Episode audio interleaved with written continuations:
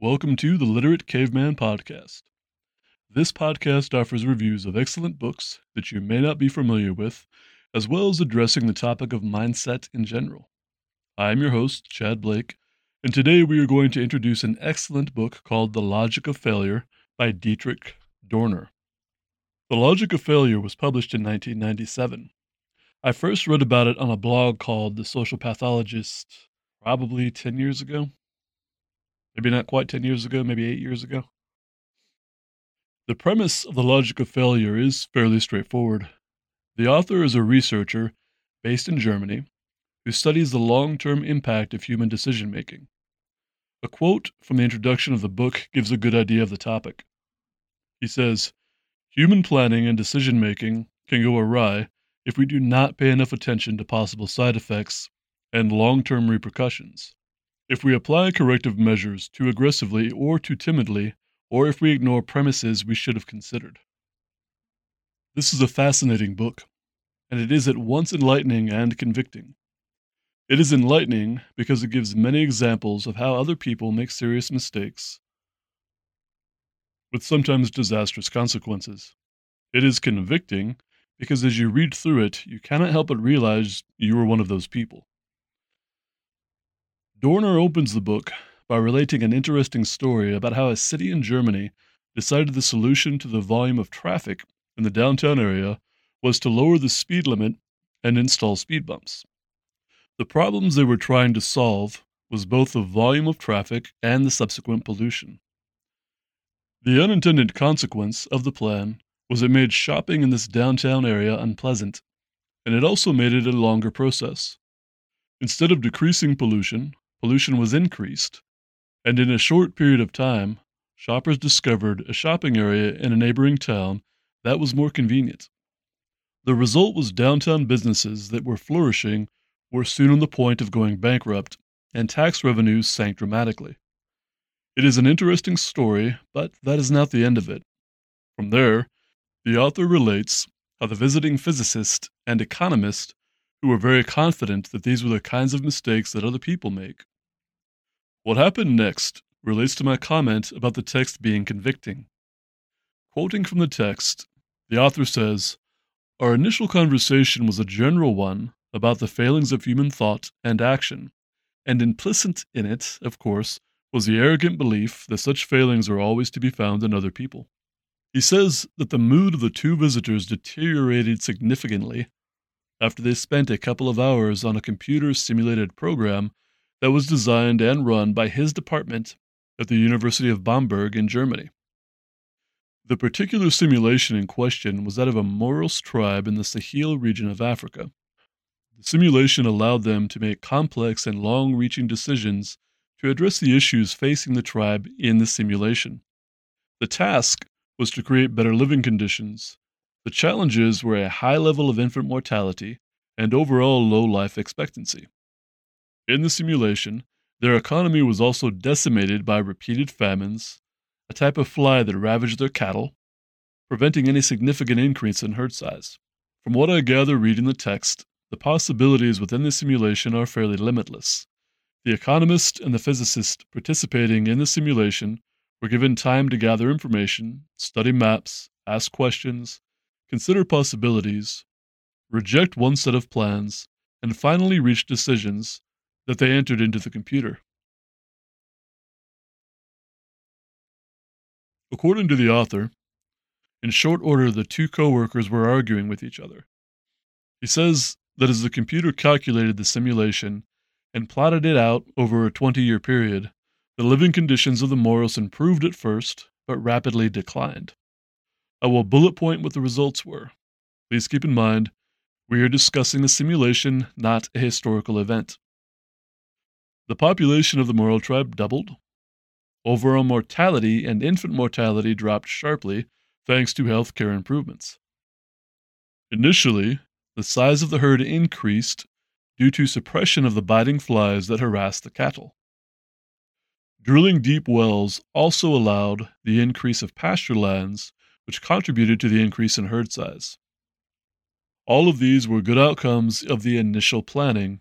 Here is what went wrong in the simulation. Overgrazing led to the cattle tearing up the grass. This resulted in the herd decreasing to almost nothing, as there was not enough grassland for them to feed on. Another problem that is significant the healthcare system put in place had a positive impact on overall mortality and child mortality in particular, but no birth control measures or education was provided to the population. The commentary that follows this example is very interesting. The author is not critical of the two participants. He emphasizes that they were well intentioned, and while they were not experts in developing countries, they began the task feeling adequately informed. Quoting from the text, he says, They solved immediate problems, but did not think about the new problems that solving the old problems would create.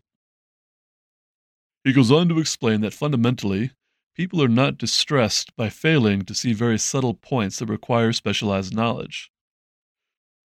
What gets exposed in his simulations, however, is cause and effect relationships that are simple and in hindsight that are obvious. He emphasizes that people are distressed when they miss the obvious. Dorner goes on to relate this simulation to an actual event that took place in the Okavango Delta. He says the simple plan outlined by scientists was to repress the biting flies in the region and then replace the wildlife with cattle. Initially, he says this went well, but soon other herders moved into the region and the result was overgrazing. Quoting from the text, he says, The modern world is made up of innumerable interrelated subsystems, and we need to think in terms of these interrelations. From this point, he goes into a discussion about human decision making that may be a little dated. Essentially, he argues that until the modern era, it was easier for people to live in the present because their decisions did not have such wide ranging impact. I do not think I agree with this, at least as it is presented. I can accept that the scale changes with a larger population, and it is possible that when this book was written, it reflected the information he had available. But I think history shows us that people have always had an issue with seeing how their actions would have a cascade effect. Even having some hesitation about some statements he makes, it is evident that he was very immersed in this subject and very aware of other authors that work with and commentate on the subject. He goes into some detail about some of the theories that may have been offered as to why, essentially, people make decisions that are well intentioned and may see short term success, but ultimately have undesirable long term consequences. Most of these competing theories seem to either suggest that humans have not adapted to our current mode of living, or that in one way or another we do not use all our brains.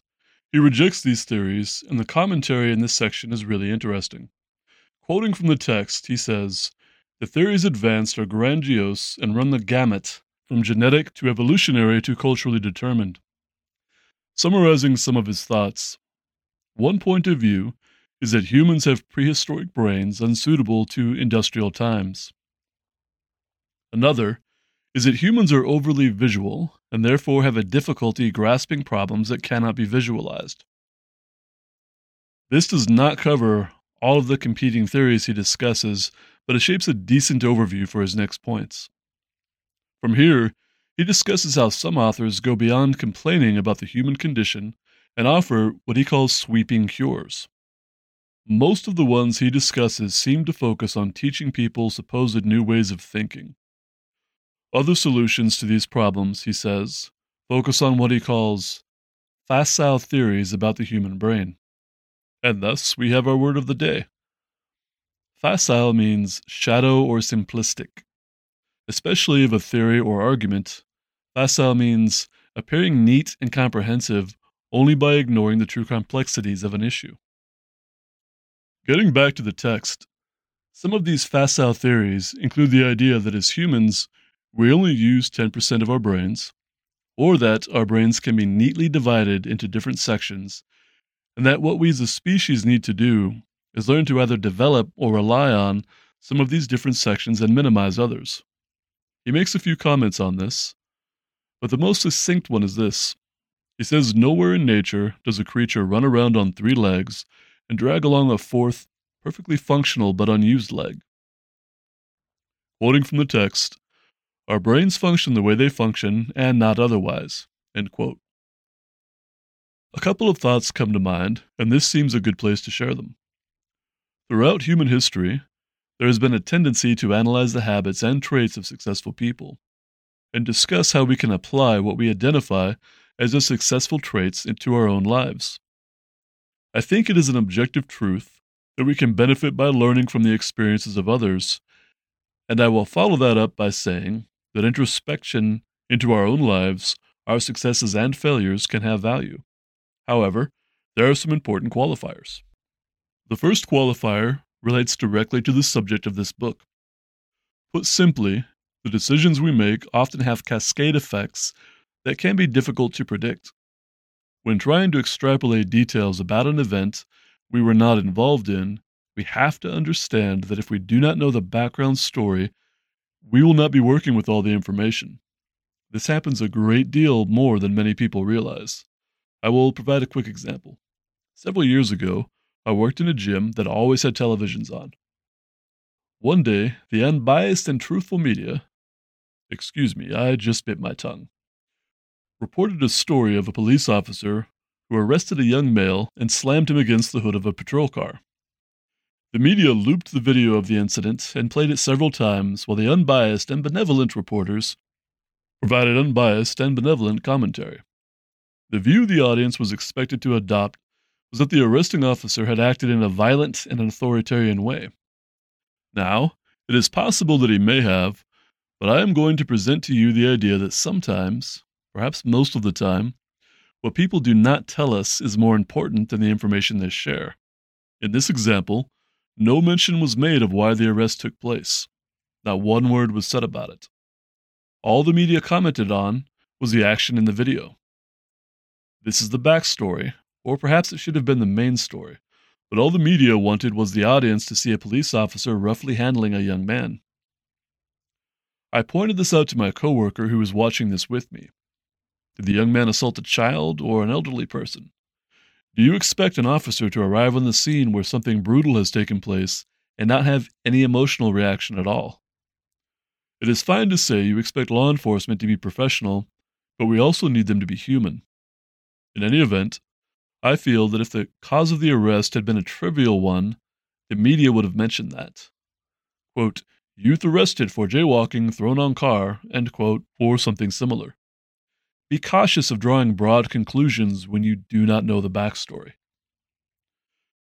The second thing, different personalities and traits have different uses and strengths.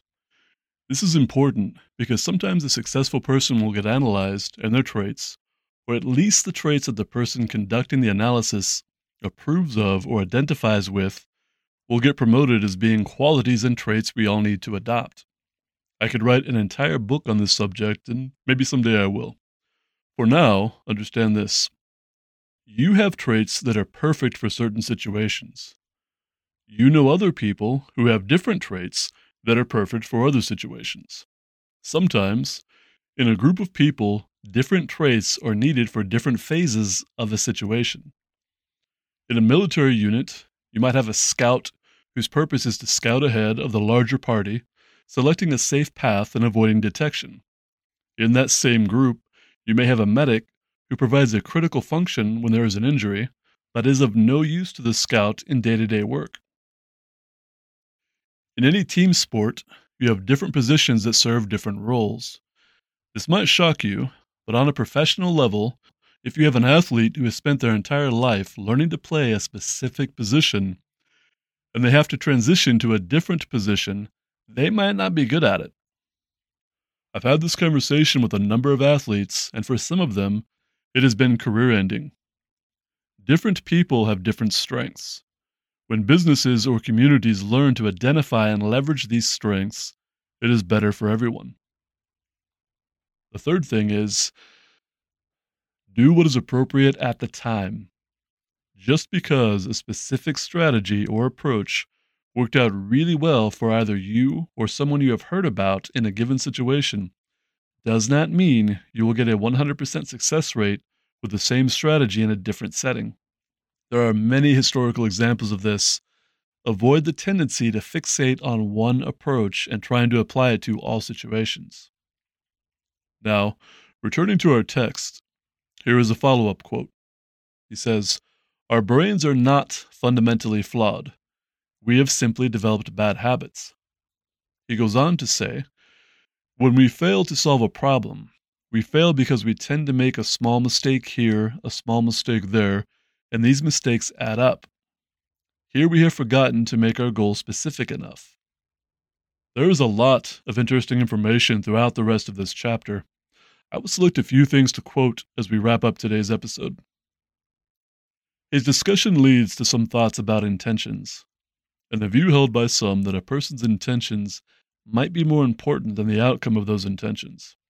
He cautions against this, and what he says is worth quoting. He says, It is far from clear whether good intentions plus stupidity or evil intentions plus intelligence have wrought more harm in the world. End of quote. We could discuss this for days. Actually, I think a lot of people are discussing this on a daily basis, especially after the last two to three years. The next thing he says feels like a good place to end today's episode. It is not the end of the chapter, but there is so much here it is hard not to just read the chapter line by line. So I will share two more quotes and then conclude today's episode. He goes on to say People with good intentions usually have few qualms about pursuing their goals. I'm going to say that again because it is really worth thinking about. I'm also going to caution you it is tempting to let statements like this occupy a space where we think other people do so and so. Part of what you should get from this is recognizing when you see this in others, but also for your own self actualization, guarding against this tendency in your day to day life. So, that quote again is People with good intentions usually have few qualms about pursuing their goals. He ends the introduction with a statement that I really like. He says, We need only apply the ample power of our minds to understanding and then breaking the logic of failure. I think that puts us in a good place for today. This concludes today's episode of The Literate Caveman. This has been the introduction to the logic of failure by Dietrich Dorner. In our next episode, we will continue our review of this fascinating text. Thank you for listening, and go read a book.